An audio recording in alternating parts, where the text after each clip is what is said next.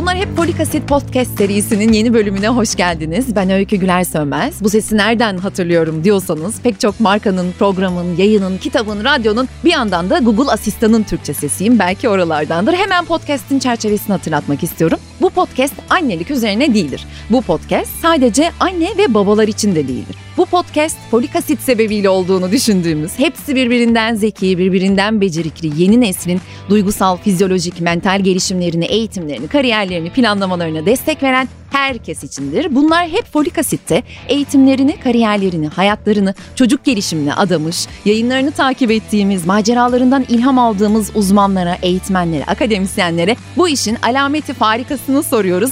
Bu bölümde de bu işin alameti farikasını çocuk gelişimine ciddi emekler sarf etmiş, müzikle çocuğu bir araya getirmek için eğitimler almış, pek çok çocuk öyküsünü kaleme almış ama kendisine de bir türlü yazar dedirtmeyen şahane bir çocuk atölyesinin de kurucusu, eğitmen, öğretmen Ezo Sunal'a soracağız. Hoş geldiniz. Hoş bulduk. Merhaba. Şimdi öyle keyif alarak hazırlandım ki gerçekten bu e, podcast'te size soruları yöneltmek için sonunda da e, kendinizi, ailenizi, karakteristik özelliklerinizi harmanlayarak birilerine en önemlisi çocuklara faydalı olmak için harika bir alan açtığınızı gördüm. Gerçekten iyi ki varsınız. Şimdi konuşacak çok şey var ama Ezo Sunal Çocuk Atölyesi'nden, La La La dünyasından, öykü kitaplarınızdan Özellikle de çocukları sanatla buluşturduğunuz atölyelerinizden söz edeceğiz. Önce fark yarattığınız bir alandan başlamak istiyorum. Ezo Sunal Çocuk Atölyesi'nde çocukları Orf felsefesiyle tanıştırıyorsunuz. Nedir bu Orf felsefesi? Ne işe yarıyor? E, Orff yaklaşımı olarak aslında çevriliyor e, Türkçe'ye. Orff Schulwerk, e, Karl Orff'un ünlü Alman besteci. Ülkemizde daha çok e, klasik müzik bestecisi olarak tanıdığımız Carmina Burana'nın da e, bestecisi olan Karl Orff'un eğitime kazandırdığı bir yaklaşım. Klasik müzik eğitimlerine alternatif bir e, yaklaşım sunuyor. İlk önce okul öncesi çağındaki çocuklar için hazırlanıyor. Günit Kitman adındaki bir hareket eğitimcisiyle birlikte müzik ve hareketin birbirinden ayrılamayacağını savunarak bu e, temelinde oyun olan hareket ritim ve müzik eğitimini yaratıyorlar aslında.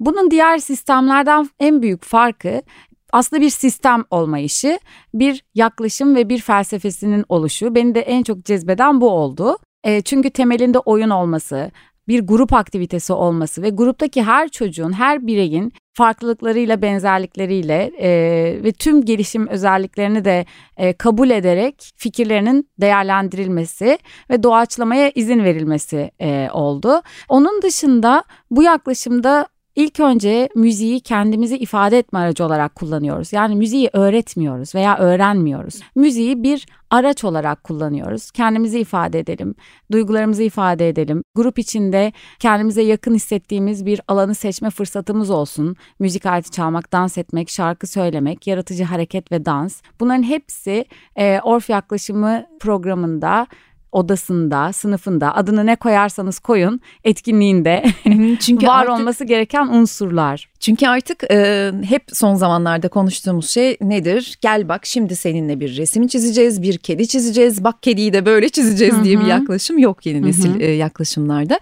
E, müziği de aslında fark ettirmeden, çaktırmadan çocuklara bir şey öğretmek için kullanıyorsunuz bu anlamda değil mi? Evet aslında güzel bir örnek verdiniz. Çünkü benim de e, Instagram'da paylaşmıştım. Öyle bir anaokulu anım vardır. Belki de oradan mı ilham aldım? Kesin Bilmem, izlemişimdir. Bilmem. E, şöyle e, ben güneşi mesela hep mavi çizerdim. Ve öğretmen beni hep uyarırdı. Güneş mavi değil sarıdır diye. Hatta bir gün kolumdan tutup bahçeye çıkarıp bak güneş ne renk parlıyor diye bana göstermişliği bile var. Ve ben anlam verememiştim tabii çok küçüktüm. Ee, ama hala da güneşi bu sefer şey yapmaya başladım. Sarı bir yapıyordum. Sonra üstüne bir mavi atıyordum. Çok iyi. Yeşilim trak böyle değişik bir renk oluyordu ama yine de bir maviyi atıyordum. Yani gerçekten bilinçlendik. Okul öncesi dönemde çocukların yaratıcılığının önemi, e, bir şey öğretilmeme çabasının ne kadar değerli olduğunu aslında çok vurguluyoruz ve konuşuyoruz. Bu çok güzel bir şey. Ama inanın ki hala daha okullarda, evde belli kalıplara sokuluyor e, çocuklar ve belli beklentiler içine giriyoruz. Halbuki bunlar olmasa gerçekten çok daha güzel yerlere geleceğine inanıyorum bu bireylerin. Çünkü bizim bir daha hiçbir zaman olamayacağımız kadar yaratıcılar, açıklar, meraklılar ve biz kaybettikten sonra bu özelliklerimizi nasıl bir fayda sağlayabiliriz bütün bunlara sahip bir insana, insan yavrusuna? Bunu sorgulamak lazım. Orf'ta işte bu çok var. Yani e, hem dil gelişimini destekliyor çünkü müzik Aynı zamanda biliyorsunuz ki dil gelişimine, beyin gelişimine, e, okuma yazma yani birçok ayrıca akademik beceriye de aslında katkısı var. Fakat bunu nasıl sunduğumuz çok önemli. Biz çocuğu e, küçük yaşta tek başına bir piyanonun e, karşısına alırsak veya başka bir müzik aletini eline tutuşturup çok disiplinli bir şekilde notaları öğrenip o notalara uygun şekilde en iyisini çalmasını istersek e, bir süre sonra robotik bir müzisyene dönüşme ihtimali çok yüksek ya da bırakacak. Ve müzik bir süreden sonra elimizden alınıyor. Nasıl alınıyor? İşte ya e, yeteneklisindir ya değilsindir. Ya işte çok iyi bir müzisyen olup sahneye çıkarsın ya da bilet alıp gidip müzisyenleri izlersin. Yani başka arası yokmuş gibi e, hep böyle müziğin bir ulaşılmaz tarafı var. Konservatuara gitmen lazım, nota bilmen lazım, çok iyi olman lazım, çok çalışman lazım. Karl Orff'un yaklaşımına göre gerçekten işte bir Beethoven, Mozart çalmadan önce çocuk ilk önce grup içinde olmalı. Kendini ifade etmeli, müziği doyasıya önce yaşamalı ve hareketle birlikte bunu birleştirmeli. Böyle olunca zaten geri bildirim muhteşem oluyor. Ritim oyunları, beden perküsyonu, dans, ayrıca bedene yakın vurmalı çalgılar tef, marakas, zil gibi kullanıyoruz. Silofon, metelofon da var tabii melodik vurmalılar. E böylece zaten istesek de istemesek de temel bir müzikal altyapı oluşturmuş oluyoruz. Yani bundan sonra çocuğun ilgisi ve merakı varsa zaten tutmanız imkansız oluyor. Mutlaka kendi seçtiği bir müzik aletine geçecek. Burada kendi seçtiğini özellikle vurgulamak istiyorum. Çünkü bence aslında herkes müzik aleti çalabilir. Ama o kendi müzik aletini bulması lazım. Bu da hakikaten çok hassas bir nokta. Yani evet. şimdi, şu an benim kızım da 8,5 yaşında bir senedir piyano dersi alıyor. İşte şimdi Bilsen müziği kazandı vesaire. Böyle bir heyecan içerisindeyiz. Hangi müzik aleti ona uygun? Acaba ne yapsak? Hı-hı. Nasıl karar versek? Öğretmenine sorsak acaba Ayşe için hangi müzik aleti uygun? Bu böyle bir yol olmasa gerek herhalde değil mi? Yani e, işte Orf'ta benim sevdiğim şey bu oldu. Vurmalılarla başladığında çocuk o müziği çok içselleştiriyor ve çok kolay yaklaşıyor. Şimdi eline bir gitar verdiğinizde yanlış ses çıkarır, akordu bozulur, onu nasıl düzeltecek çok işi var. İşte parmak kasları yeterince güçlü mü? Fakat bir davul verdiğinizde yani sokaktan geçen herhangi Tabii. bir çocuğun eline hemen ses çıkarmaya başlar, hemen müziğe yakınlaşır. İlk önce müziğe yaklaştırmak çok önemli. Ve işte demin de vurguladığım gibi kendi ifade etmesi müzikle çok önemli. Yaşaması çok önemli ve eğlenmesi, keyif alması. Kesinlikle asıl konu o olmalı. Evet ondan sonra zaten hepsi oluyor. Gerçekten e, bir şey öğretme kaygınız olmadığında, oyun işin içinde olduğunda mutlaka o sizi alıp bir yerlere götürüyor ve tabii ki belli bir yaştan sonra eğer ki müziğe ilgisi varsa ki müziğe ilgisi olmayan ben birini hiç tanımadım. Değil mi? Sonradan dediğim gibi bazı şeyler ilkokula başladıkça oyunu bitirmekle ve sıra başına geçince e, yok oluyor. Ihtimalle. Biraz tabii ki sunmak gerekiyor. Müzik aletlerini tanıtmak, belki konserlere gitmek, belki biraz e, sevilen, evde sevilen şarkıları, müzikleri dinlemek. E ondan sonra zaten çocuk kendi e, söyleyecektir. Şu müzik aletini istiyorum vesaire gibi. Gerisi artık yönlendirmek ve eğlenmesine fırsat vermek. Orf felsefesi gibi bir yaklaşımda aslında sadece çocuklara değil belki üniversiteye hazırlanan gençlere bile e, ezbere öğretmek dışında başka bir yaklaşımda kullanmak mümkün mü? Var mı böyle bir şey o yaştaki gençler için bir Orf yaklaşımı? Ben denk gelmedim Hı. ama şu anda Orf yaklaşımının huzur evlerine kadar e, hmm. yaş grubunun arttırıldığını ve çıkarıldığını, bu yaklaşımın farklı amaçlar için kullanıldığını biliyorum.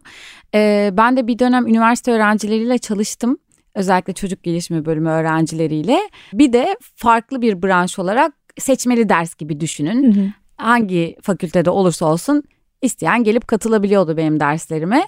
Beden perküsyonu, ritim yine bu orf yaklaşımı temelli bir e, müzik saatimiz oluyordu ve çok eğleniyorduk. Neden olmasın? Müzikle matematik öğretilir. Müzikle dil öğretilir. Hem de çok iyi öğretilir. Kimse de bıkmaz, ee, uzaklaşmaz. Kimse bıkmaz. Benim sınıfımdaki çocuklar diyordu ki e, öğretmenim efendim diyorum. Geçen gün bu dersten çıktım dolmuşa bindim. Evet bir baktım son durağa kadar gelmişim. Uyudun mu dedim. Hayır öğretmenim daldım dedi.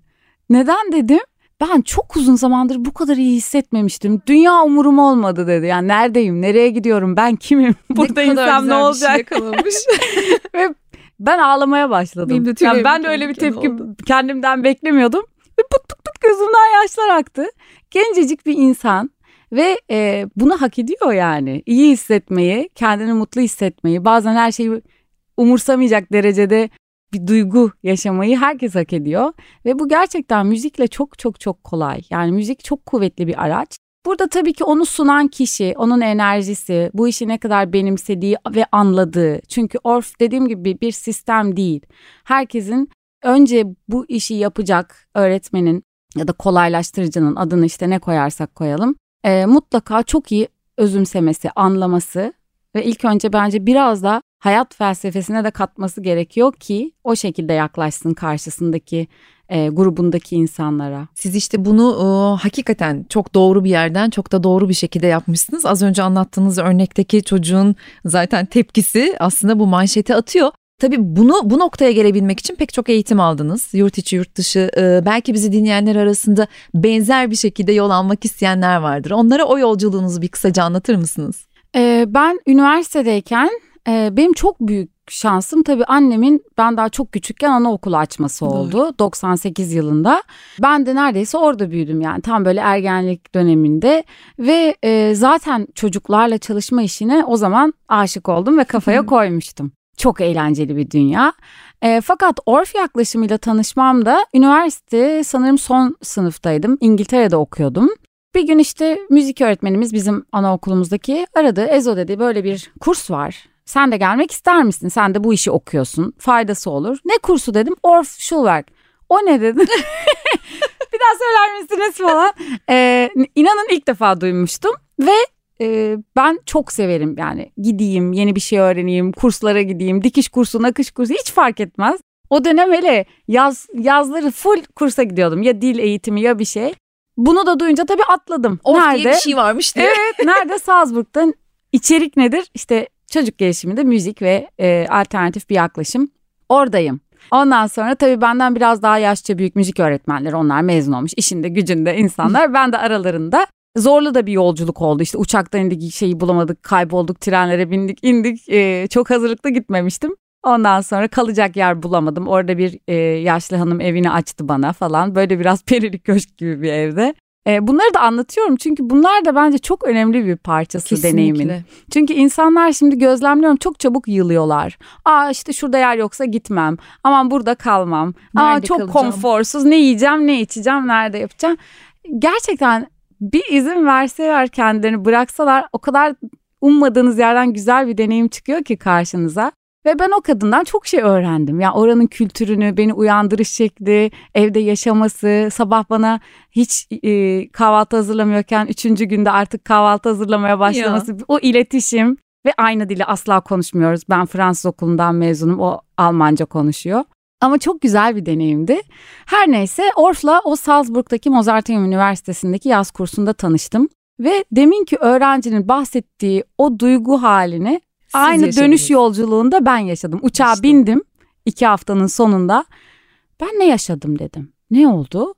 Ve ben bir daha asla eskisi gibi olmayacağım diye düşündüm. Ay. İyi manada bir şeyler değişti gerçekten yani beynimdeki nöronlardan işte parmak ayak parmak ucuma kadar e, müthiş bir şey hissettim deneyim olarak ve ben müzikten e, ortaokuldaki konservatuar sınavını reddederek müzik hayatıma son vermiştim ve onu da ayrıca anlatırım isterseniz. Tamam.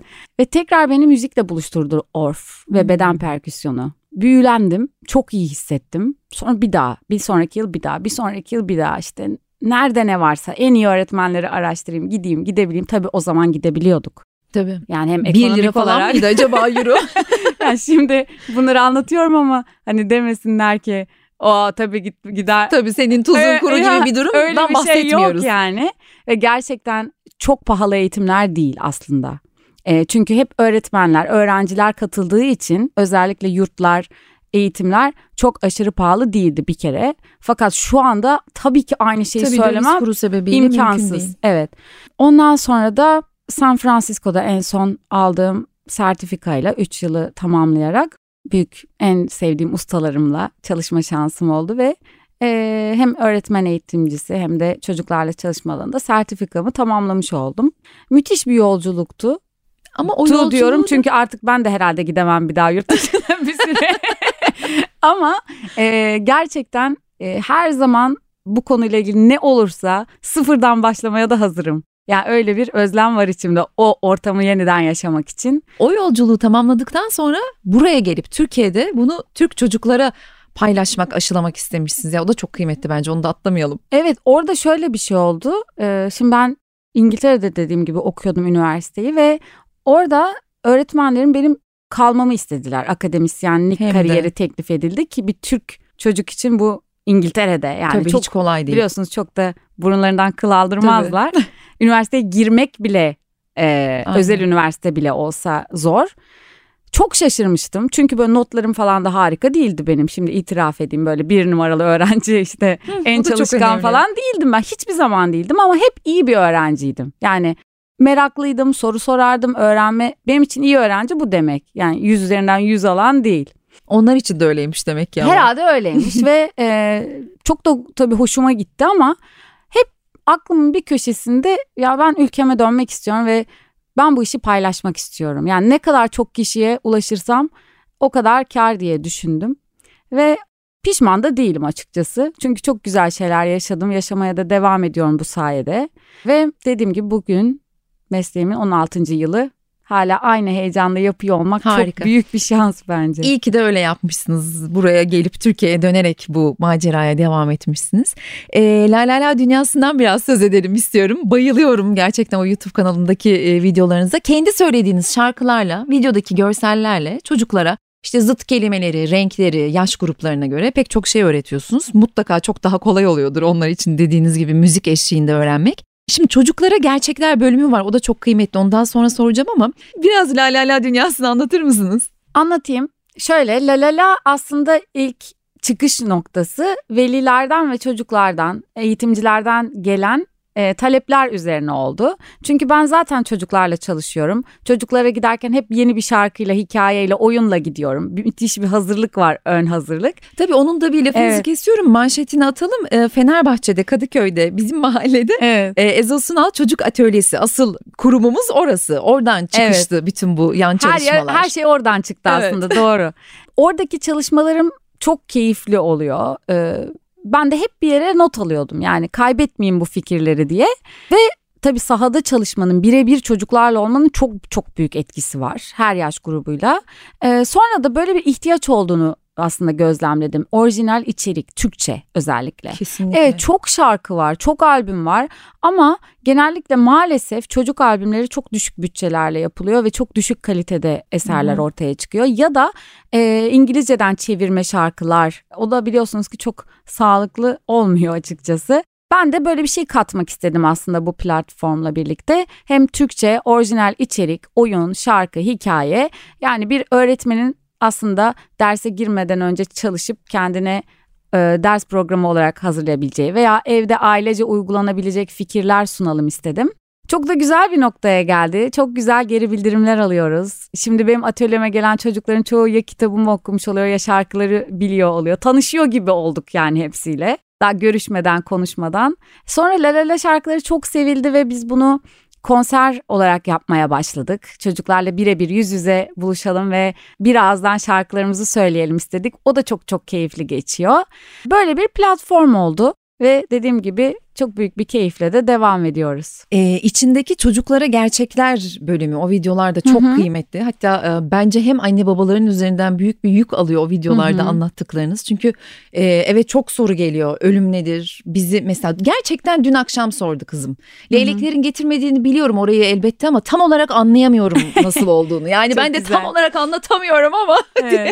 Çocuklar çok küçük yaşlardan itibaren tabii hayata ve nereden geldiklerine, ne- nereye gittiklerine dair çok büyük bir merak içindeler.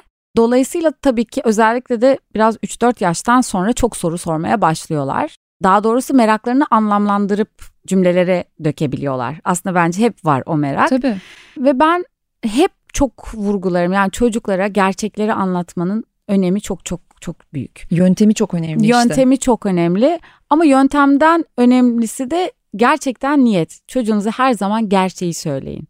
E, çünkü bir süre sonra sizden gerçeği an, alamayan çocuk ki bunu zaten fark ediyorlar. O Tabii. anda e, belki ilgisi dağılıyor, bırakıyor peşini konunun ama biliyor, tatmin olmuyor. Ve gerçeği sizden alamayan çocuk, en yakını ebeveyninden alamayan çocuk bunu dışarıda aramaya başlar. Veya siz ondan gerçekleri duymak istediğinizde e, sizden öğrendiği şekliyle belki hep size gerçekleri anlatmamaya başlar. Dolayısıyla hem bu alışkanlıkları iyi oturtmak hem güvenimizi sağlamlaştırmak hem de bence ebeveyn ve öğretmen yani yetişkin olarak çocuklara karşı bir sorumluluğumuz var diye düşünüyorum ve gerçekleri söylememiz lazım. Tabii ki her yaşın farklı ihtiyaçları oluyor. Her yaş grubuna aynı şekilde anlatmak mümkün değil.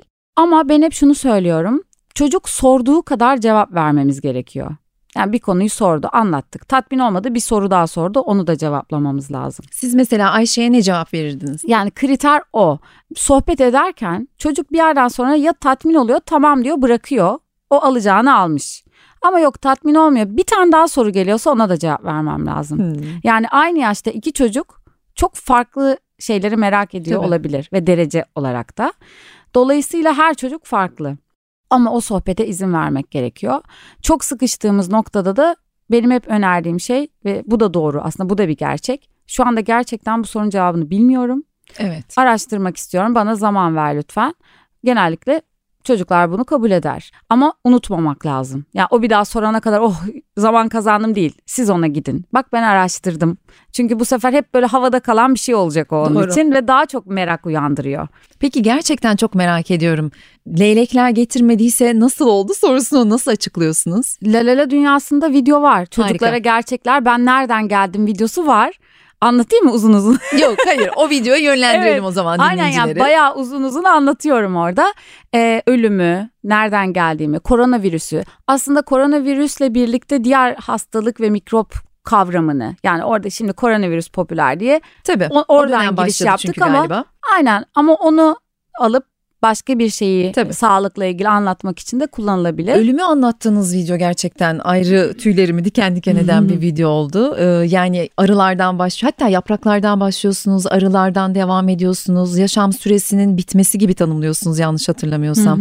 Babanızı kaybettikten sonraki duygularınızı, bu duyguların çok normal olduğunu ne kadar hepsi kıymetli yani çocuğa aslında normalleştiriyor. Evet bir yaprak e, ölebiliyorsa e, maalesef insanoğlu da ölebiliyor. Bu yaklaşık yaklaşımları e, her birini her soruya nasıl yakalayabiliriz hiç bilmiyorum. Yani şöyle e, ölüm konusu tabii biraz daha hassas bir konu. Çünkü daha biz yetişkinler olarak bile çok fazla kabullenemediğimiz e, tam olarak da aslında bilmediğimiz evet. yani hani ne anlatacağımızı şimdi biz ikimiz konuşsak Doğru. da bir yerde tıkanırız. Bize de biri anlatsa. Bize de biri anlatsa ama bildiğimiz kadarını en azından bilimsel yani ben ona çok önem veriyorum. İnançlarımızı vurgulamadan adı üstünde onlar inanç. Kişisel ve bireysel şeyler. İnançlara hiç girmeden özellikle okul öncesi çağındaki çocuklar için bilimsel olarak kanıtlanmış ve gerçek olan şeylerden başlamak çok önemli. Öbür soyut kavramlar çocukların kafasını çok karıştırarak endişeye e, sebep verebiliyor. Dediğim gibi inançla bilgiyi bir kere karıştırmamamız lazım. Ben buna çok önem veriyorum. Ve daha küçük yaşlardan itibaren yolda bir karınca sürüsü gördüğünüzde, artık hareket etmeyen bir arı veya sinek gördüğümüzde öldü demekten çekinmememiz gerekiyor. Çünkü sonra bu kelimeler zamanla tabulaşıyor. Tabulaştıkça yetişkinliğe geçişte de maalesef bu olaylar hepimizin başına gelebiliyor. Ve bunu yaşadığımızda kabullenme süreci, olayı yaşama, anlama, ifade etme duygularımızı daha zor oluyor. Kesinlikle. Yani bizim için hiçbir şey tabu olmamalı. Hiçbir konu. Çocukla ilgilenen insanlar için bu çok çok önemli. Biz babamı kaybettiğimizde bir yakınımız e, Ayşe'ye şey demişti işte o melek oldu artık her zaman bizimle Hı, mesela. gece yattı Ayşe diyor ki şimdi her zaman burada mı dedem İşte mesela bu korkutucu bir şey e, ve anlayamayacağı bir şey o yüzden ben hep somut bildiğimiz şeyleri anlatmaktan yanayım. Kanıtlayabileceğimiz. Mesela yapraklar. Yaprakların bakın bak bu yeşil yapraklar var ya canlı ne kadar canlı işte bunların suya ihtiyacı var güneşe ihtiyacı var orada besleniyorlar ama bak yerdeki yapraklar sararmış kurumuş artık cansız artık onların suya ihtiyacı yok güneşe ihtiyacı yok. Zamanla rüzgarla savrulup yok olacaklar. Bunları demekten çekinmememiz gerekiyor. Çünkü böylece aslında çocuk hayatı öğreniyor. Ve tabii ki mesela bir soru daha gelecek belki büyüdükçe bir soru daha gelecek. Ve o soyut kavramlara girmek için bence 2-3 defa düşünmek gerekiyor diye düşünüyorum. Özellikle 7 yaş öncesi. Okul öncesi, 7 evet. yaş öncesi gibi. Ee, şimdi kaliteli vakit geçirmek gibi bir derdimiz var. Biraz da ondan konuşalım istiyorum. Tabii. Özellikle bu yeni nesil anne babalar hele ki çalışan bir anne ise gerçekten bir sorun bin ah işitir şeklindeyim. Şimdi kaliteli vakit geçirebilmeyi şöyle e, konumlandırdım ben bugüne kadar. E, ne yapabiliriz? Önce bunun araştırmasına giriyorum. Bunu yapmak için hangi malzemelere ihtiyacımız Hı-hı. var? Sonra bunları temin ediyorum. Her neyse o etkinliğimizi gerçekleştiriyoruz e, ve bunu yapmak aslında çok büyük çaba gerektiriyor benim için. Yani bu mudur kaliteli vakit geçirmek çocukla? Bir şey söyleyeceğim. Hayır. Geç kaldım ben bu soruya. ya şöyle e, çocukların ihtiyaçları çok basit. Çocuk için kaliteli zaman gerçekten e, ebeveyniyle ise bu. Halıda oturup baş başa göz göze diz dize oynayacağı bir oyun, söyleyeceği bir şarkı, elinizdeki bir mendil parçasıyla yapacağınız bir uçak, bir kağıttan gemi, onu yırtma e, ve onun hakkında konuşma, havaya atıp üfleme. Yani aslında materyal araçtır hiçbir şeye ihtiyaç yok. Oradaki gerçekten tamamen sizin bütün konsantrasyonunuzun, benliğinizin, zihninizin, bedeninizin orada olmasıdır kaliteli zaman. Bu öğretmen için de geçerli, aile için de geçerli. Çok güzel malzemeleri alırsınız incik boncuk müthiş işte küçük kas gelişiyor şu oluyor bu oluyor el göz koordinasyon müthiş bir şey hazırladım. Fakat onu yaptırırken telefonumla mesajlaşıyorum veya e, aklım yemekte ocağa gidip geliyorum bakıyorum. E, şimdi bu kaliteli zaman değil. O yüzden kaliteli zaman dediğimizde gerçekten çok büyük bir şeye ihtiyaç yok ve strese girmeye de gerek yok. Çocuk için yapabileceğiniz en güzel şey, en büyük hediye, en büyük iyilik ona gerçekten zaman vermek. Zamanınız yani. Ben bir tane şey okumuştum karikatür hala çok gülüyorum ona. Ee, bir çocuk işte böyle mutsuz oturuyor yerde. Babası da diyor ki hadi Osman kaliteli zaman geçirmemiz lazım diyor. Çocuk da içinden düşünüyor. Of ben sadece balkon demirlerini yalamak istiyorum. ben buna çok gülmüştüm. Onu bir yakalayabilsek. Gerçekten çocukları biraz da serbest bırakmak lazım. Siz onu takip edin arada da. Hani hep biz bir şey sunuyoruz ya. Evet. Arada bırakın çocuk bir şey. Zaten o size getirir yapmak istediği şeyi ama orada olun. Hep ben onu söylerim hem öğretmenlere hem ailelere orada olun. Ee, bir de bu oyun oynamayı becerebilmek diye bir şey var bence. Çünkü Hı-hı. ben beceremeyen bir anne olduğumu düşünüyorum. Yani evet pek çok e, özellikle uzaktan eğitim sırasında ders bittiğinde Zoom'dan çıkıldığında pek çok bir şeyler yaptık ama çok zorlandım. Yani oyun oynamayı aynı zamanda dublaj yaptığım halde diyor ki kızım mesela anne hadi sen işte bilmem ne ol ben de bilmem ne olayım. Sen onu konuştur ben bunu konuşalım. Yapıyorum ama o kadar yalandan ve o kadar başarısız ki anne sen dublaj yapıyorsun şu an niye oynayamıyorsun diyor. Bilmiyorum oynayamıyorum. Oyuncu evet. anne olmayı öğrenebilmek mümkün mü ya da nasıl oynamak lazım? Şöyle e, benim önerim genelde ailelere şu oluyor. E, kendi zevk aldığınız şeyleri de sunun. Yani tabii hmm. ki çocuğun istediklerini de yapacaksınız ama sizin de zevk aldığınız bir şey mutlaka vardır. Bir oyun tarzı, bir şey yani bir şey yapmak. Bu çamurda yürümek olabilir, kumla oynamak hmm. olabilir, işte resim yapmak olabilir, müzik dinlemek olabilir. Arada kendinizin de keyif aldığınız şeylere çocuğu eklerseniz daha mutlu oluyorsunuz. Hani hep demin dediğiniz gibi kaliteli zaman geçirmek adına çocuk odaklı etkinlikler düşünülüyor ama çocuğu da bizim hayatımızın içine katmamız lazım deneyim olarak ve bizim de keyif aldığımız şeyleri yapıyor olmamız lazım. Yemek yapabilirsiniz birlikte. Bezelye ayıklayabiliriz. Bezelye ayıklayabilirsiniz ve aslında oyun oynamayı herkes sever. Sadece unutuyoruz. Hmm. Yani artık kafalar o kadar evet. yoğun ve dağınık ki evet. o o an fazla geliyor. Evet. Ben de yaşıyorum bazen. Yani şu an gerçekten gücüm yok dediğim anlar oluyor. Sonra şunu düşünüyorum. Hiçbir şey bundan daha önemli değil. Ve oyun oynamak çok güzel. Bırak kendini. Sonra işin içine giriyorum bakıyorum benim kızımın adı da Nova işte. Hı hı. Bakıyorum o başka bir şey ekmiş ben hala onun oyuncaklarıyla devam ediyorum. bitti anne bitti oyun bitti. anne anne. Ama e, işte konsantrasyon yine evet. burada devreye giriyor. Yani evet. kafanız başka yerdeyken oradaki işe odaklanamıyorsunuz. Ve o da işte kaliteli zaman olmuyor. Aslında şunu da Kendinizi unutmamak lazım. Kendinizi bırakmanız lazım yani. Evet akışa bırakmak lazım. Şunu da unutmamak lazım ki birkaç yıl sonra elini bile tutarak sokakta yürüyemeyeceğimiz e, ergenler olacaklar. Ve o zaman da çok özleyeceğiz aslında bu oyun oynayabildiğimiz zamanları. Tabii ki ayrıca oyun bir ihtiyaç. Yani bitmeyen bir ihtiyaç. Hmm. Çocuk için değil bizim için de. Mesela ya benim çok e, eğitimlerim oldu. Büyük şirketlerle, büyük şirket CEO'larıyla işte e, müdürlerle, genel müdürlükleri işte o kaynaştırma evet, şeyleri evet, için falan da kullanılıyor. Beden perküsyonu vesaire. Ee, ilk önce kravatlı böyle herkes dimdik duruyor. Aman yanlış bir şey yapmayalım, hata yapmayalım. İşte biz genel müdürüz falan. bir süre sonra o halka oyunla, dansla, müzikle o ortamda ilk önce kravatlar çıkıyor. Topuklu ayakkabılar çıkıyor. Ondan sonra herkes bırakıyor, herkes gülmeye başlıyor. Ve bir anda herkes aslında kendini buluyor. Oyun çok değerli bir şey. Bakın biz burada şimdi konuşuyoruz, konuşuyoruz, konuşuyoruz. Oyun oynasak daha çabuk tanışırız. Değil mi? Ben geçen gün bir anneye onu dedim. İ- İ- çocuklarımız oynuyor. İki anne de böyle duruyoruz. O bana gülüyor, ben ona gülüyorum. Sonra dedim ki bakın çocuklar hiç konuşmuyor. Daha konuşamıyorlar zaten. Ama ne kadar güzel bir şey yakaladılar böyle. Ona bir şey veriyor, ona işleri var. Yoğun yoğun oynuyorlar böyle. Dünya hamurları değil. Biz de orada diye kibar kibar birbirimize gülüyoruz. Çok zor anlar Gerçekten da. şu an bir şey oynuyor, oynasak biz de bitti. Gülmeye Bitmişti başlayacağız. mevzu. Tanışmış olacağız. Ama işte merhaba, merhaba, nasılsınız, siz nasılsınız derken o süre çok uzuyor. O yüzden diyorum konuşmaktan daha etkili bir şey varsa o da oyundur, müziktir. O yüzden bunları hayatımızda kaybetmemek çok önemli. Hangi yaşta olursak olalım. Kendinize bu iyiliği yapın. Ne Oyun güzel. oynayın yani. Ne güzel bir mesaj oldu. ee, şimdi Ezo Sunal Çocuk Atölyesi'nden de söz edelim istiyorum biraz. Ee, kaç yaşına kadar gelebiliyoruz oraya? Bir de hafta sonları sadece atölye için gelebiliyor muyuz? Maalesef hafta sonları kapalıyız efendim. Ee, ama hafta içi 5 gün 2-5 yaş arası çocuklarla çalışıyoruz. Bir de ayrıca bazen e- eğitimlerimiz oluyor. Aile ve e, öğretmen eğitimlerimiz. Sadece tek seferlik atölyelerimiz yok. Daha çok hani verim alabilmek için aslında düzenli ve rutin gelmeleri çok önemli çocukların. O yüzden biz de o şekilde ilgileniyoruz. Farklı yaş grupları için yaptığımız programlarla. Tabii ki farklı işte branş derslerimiz de oluyor. Jimnastik, halk oyunları, bale gibi. Ee, benim derslerim oluyor, orf dersleri.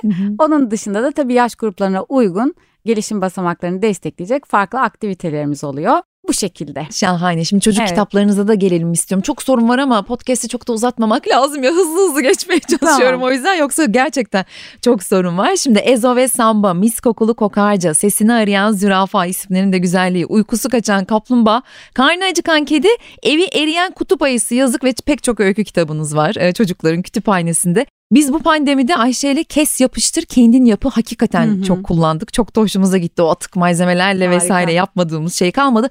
Şunu soracağım bu öykü kitapları e, neden önemli çocuklar için? Yani neden ebeveynler bu konunun hakikaten çok üstünde durmalı? Yani çocuklara biliyorsunuz doğduğundan itibaren artık kitap okuması öneriliyor. Ee, hatta benim erken çocukluk dönemi okuduğum e, dönemde şöyle bir soru gelmişti. Zeki olan çocuklar mı velilerinden kitap okumasını talep ediyor yoksa veliler çok kitap okuduğu için mi çocukları zeki oluyor? Hani tavuk mu yumurtadan yumurta mı tavuktan şeklinde. Ama her iki şekilde de kitap okumak çok önemli. Benim bununla ilgili de çok yazım var. Çocuk ve kitap alanında, çocuk ve edebiyat alanında ezosunal.com.tr'den aslında okuyabilirsiniz. Bir kere çocukla kitap dille buluşturuyor çocuğu, kültürüyle buluşturuyor.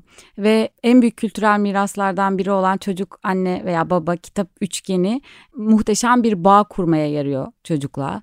Ee, onun dışında fark ediyorsanız ki bir dönem bir kitaba takılırlar onu bir daha bir daha bir daha bir daha Evet. okumak isterler.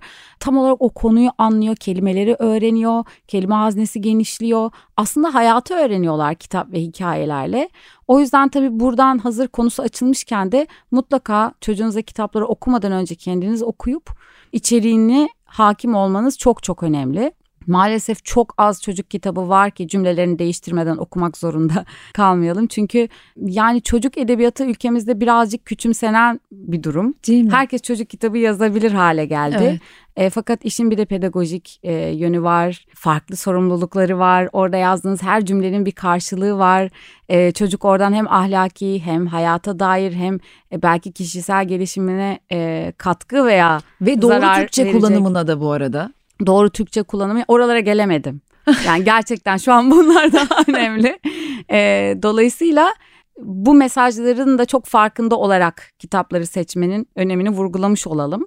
Yani kitap vazgeçilmez olmalı bir evde. Kütüphanesi olmalı her çocuğun küçük kendi seçebileceği boyut onun boyutunda gidip kendi alıp getirebileceği Evet, bir süre zevkli. sonra ve bunun faydasını da mutlaka aileler ve çocuklar görecektir diye düşünüyorum. Bu kes yapıştır kendin yaptan biraz söz etmek istiyorum. Çünkü bir de artık son zamanlarda okullarda yani bizim odamızın bir odamızın bir köşesi gerçekten çöp. Yani çöp Benim de demiyoruz öyleydi. tabii atık diyoruz ona. Ee, atık malzemeleri. Çünkü okul istiyor işte yarın Evet. şu kadar tane atık malzeme getirin. Hı hı. Bütün tuvalet kağıtları, ruloları, yumurta kapları hepsi bir yerde duruyor. Şimdi onları e, çocukların bu şekilde kullanması çok kıymetli. Hem birkaç tane aktivite en azından bir tane minik bir aktivite önermenizi rica edeceğim. Bir de neden e, bu atık malzemelere bu kadar değer verdik şimdi biz çocuklar için? Atık malzemelere aslında bizim için her materyal e, bir eğitim araç gerecine dönüşebilir. Yani sadece atık diye değil onlar. Ama atık olmalarının en büyük özelliği bana göre hem bir ileri dönüşüm bilinci kazandırmak hem de çocuklar e, nesneleri amacının dışında kullanmaktan ve dönüştürmekten çok hoşlanıyorlar. Kendi yarattıkları bir oyuncak, müzik aleti veya her neyse yaptığı şey sizin satın aldığınızdan çok daha değerli oluyor ve çok daha uzun süre onunla oynuyor. Ve aynı zamanda da tabii bunu yaptığı süre boyunca birçok beceri kazanıyor. Sabırlı oluyor, e, bir şeyi kendi başarmış oluyor, yaratıcılığını doya doya yaşamış oluyor. Aynı zamanda da dediğim gibi bizim için hiçbir şey çöp değil. Değerlendirebileceğimiz her şeyi değerlendiriyoruz, dönüştürüyoruz. Ne önerebilirim? Mesela şu anda benim elimde bir plastik şişe var. E, su şişesi. Bu boşaldıktan sonra mesela bunu ikiye kesip ortadan iki ucunu bantlayarak marakasa dönüştürüp iki marakas elde edebiliriz. İçine mercimek, pirinç, bulgur ne, ne varsa evde koyabilirsiniz. Veya hiçbir şey yapmadan içindeki su boşaldıktan sonra bunu dize ve ele vurarak sadece o haliyle bir, bir müzik aletine çevirebilirsiniz. Kapaklarını ar- ayırarak kapaklarından başka faaliyetler yapabilirsiniz. Bir çiçeğin ortası olur, etrafına çiçek çizilir. Ee, veya bunun altından lastik geçirip ayakkabıya bağladığınızda tep ayakkabısı olup tıkı tıkı tıkı tıkı tıkı ritim Neler çıktı? yapılabilir. yani gerçekten şu an önümde bu var mesela. Her şey dediğim gibi yani aklınıza gelebilecek her şey bizim için bir materyaldir. Bizim için derken ya hepimiz için biz eğitimciler olarak değil. Çocuk için de öyle. Onlar zaten ben bunu vereyim çocuğun eline benden çok daha iyi fikirleri Aynı de olur yani. Ben Bizden şu çok an- yaratıyorlar. Evet yani çok da bir şey düşünmeye gerek kalmıyor. Evet. O yüzden demin dedim yani kaliteli vakit derken çok da insanların kendini paralaması gerekmiyor. Çocuklarla birlikte Evet, vakit paraladık. geçirdikçe biz de açılıyoruz. Onlardan çok şey öğreniyoruz. Doğru. Tüm bu önerileri e, hem atık malzemelerle hem bu e, zor sorulara cevapları La La La dünyasında bulabiliyoruz. Değil mi? Evet YouTube kanalında hepsi var. Çocuklara Gerçekler bölümü daha çok yeni. E, o bölümde de çok değerli pedagog ve eğitim danışmanı Norma Razon'la biz çalışıyoruz. Onun da ismini e, geçirmek isterim. O olmasaydı o işe girişmezdim. Çünkü çok dediğiniz gibi hassas ve e, değerli bir konu. Onun danışmanlığında ilerliyoruz. Harika. Daha da birçok konuda e, gelecek videolarımız. Bir sonraki konu mesela boşanma olacak. Hmm, güzel. Bunu çocuğa nasıl e, anlatmak gerekiyor? En çok yalan söylenilen konulardan Değil biri. mi? Evet, iki yıldır boşanmış olup çocuğa söylemeyen var. Evet. O yüzden önemsiyoruz o konuları da. Şimdi biz çok şanslıydık tabii çocukluğumuzda bir Kemal Sunal vardı ve biz e, öyle bir idolle büyüme şansına eriştik. E, babanızı anmadan kapatmayalım bu programı istedim. Peki şimdiki çocuklar için sizce var mı öyle bir idol takip ettikleri bir isim? Var. Kimler? Kemal Sunal. çok iyi. Hala var. Doğru ama. 3 yaşında hayranı var. Doğru. Bitmiyor. Yani bitmemekle birlikte artarak devam Nasıl eden bir böyle bir sevgi. şey? Muhteşem bir şey yani. Muhteşem bir şey ve e, ben de hep onu söylüyorum. Bize de çok çok çok büyük bir aile miras bıraktı. Çünkü herkes bizi görünce sanki ailesinden birini görmüş gibi bir Evet. sıcak tebessümle geliyor yanımıza. Bundan daha değerli bir sevgi ve e, bence miras mı diyeyim ona ne denir bilmiyorum ama çok büyük bir güç veriyor bize tabii ki ailece. O yüzden valla öyle başka birileri var mı bilmiyorum ama Kemal Sunal hala var ondan çok çok eminim Harika. yani. Kesinlikle doğru söylüyorsunuz. Programı kapatmadan aslında ukulelenizde minik bir sar sar sar yaparız diye planladım sizin için de uygunsa ama e, iki tane önerinizi almak istiyorum. Artık çocuklar için mi olur, ebeveynler için mi olur ona siz karar verin. E, mutlaka izleyin dediğiniz bir film ve bunu okumadan e, bu yaşları atlatmayın dediğiniz bir kitap var mıdır? Bana böyle e, en sevdiğin film, en sevdiğin renk, Çok en sevdiğin şarkı. of çok şey geliyor. Zor geliyor çünkü çok var. Yani Birini o zaman. çok çok var. Ebeveynlere önereyim o zaman. Film önerisi olarak Le Choriste yani Koro diye çevrilmiş Türkçe'ye. Çok güzel bir film. İçinde bol çocuklu bir film. Çok eski. ama tatlı böyle güzel güzel bir pazar günü izlenebilir. Çocuklara film önermeyeceğim. izlemesinler. Onlar Değil çıksınlar, mi? geçsinler. Oyun oynasınlar. Kitap olarak da benim bütün kitaplarımı okuyabilir.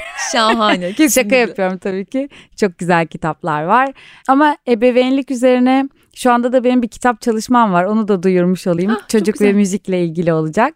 İnşallah önümüzdeki dönemlerde yakın bir tarihte basılacak. Raflarda yerini alacak. Evet evet o da çok heyecanlandığım bir proje. Onu da söylemiş olayım. Ee, yani kitap önerisi benim en sevdiğim e, kitap serileri hep Yankı Yazgan'ınkiler oldu. Hı hı. Onun herhangi bir kitabı e, çocuk yetiştirme yolculuğunda onlara iyi gelecektir diye düşünüyorum. Onun dışında roman olarak da benim en sevdiğim romanı söyleyeyim. Aşk dediğin laftır Zimmel'in e, romanı iki ciltlik. Bulurlarsa, vakit bulurlarsa, kitabı da bulurlarsa çok satılmıyor galiba bu aralar.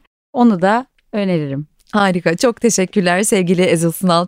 Ee, şimdi sar sar sar diye düşündüm ben ama Lala dünyasında sanki en e, en azından benim sevdiğim parmak oyunlarından biri oldu. Sar, evet sar... çok sevildi o. Sarı sizden dinleyerek kapatalım mı programı? Tabii ki birlikte söyleyelim. Tamam dilim döndüğünce. Ee, acaba parmak oyununu bilenler de var mıdır dinleyiciler arasında? Yoksa da hemen videoyu açın izleyin. Sonra bir daha bizi açın dinleyin. Birlikte söyleyelim.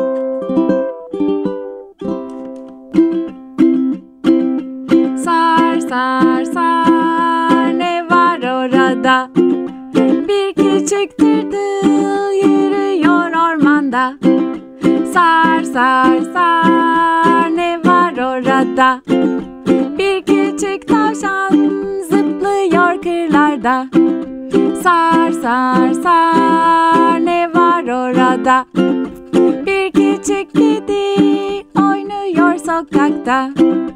Sar sar sar ne var orada Bir küçük kartal uçuyor havada Sar sar sar ne var orada Bir kaplan geldi oynama ya Harika. Burada küçük sağlık. kaplanlar oluyorlar ya çok tatlı oluyor. İyi ki geldiniz. Çok teşekkür çok teşekkür ederim. ediyorum. Ayaklarınıza sağlık. Ben teşekkür ederim güzel sohbet için. Görüşmek üzere tekrar. Ben Öykü Güler Sönmez. Bir sonraki programda görüşmek üzere. Hoşçakalın.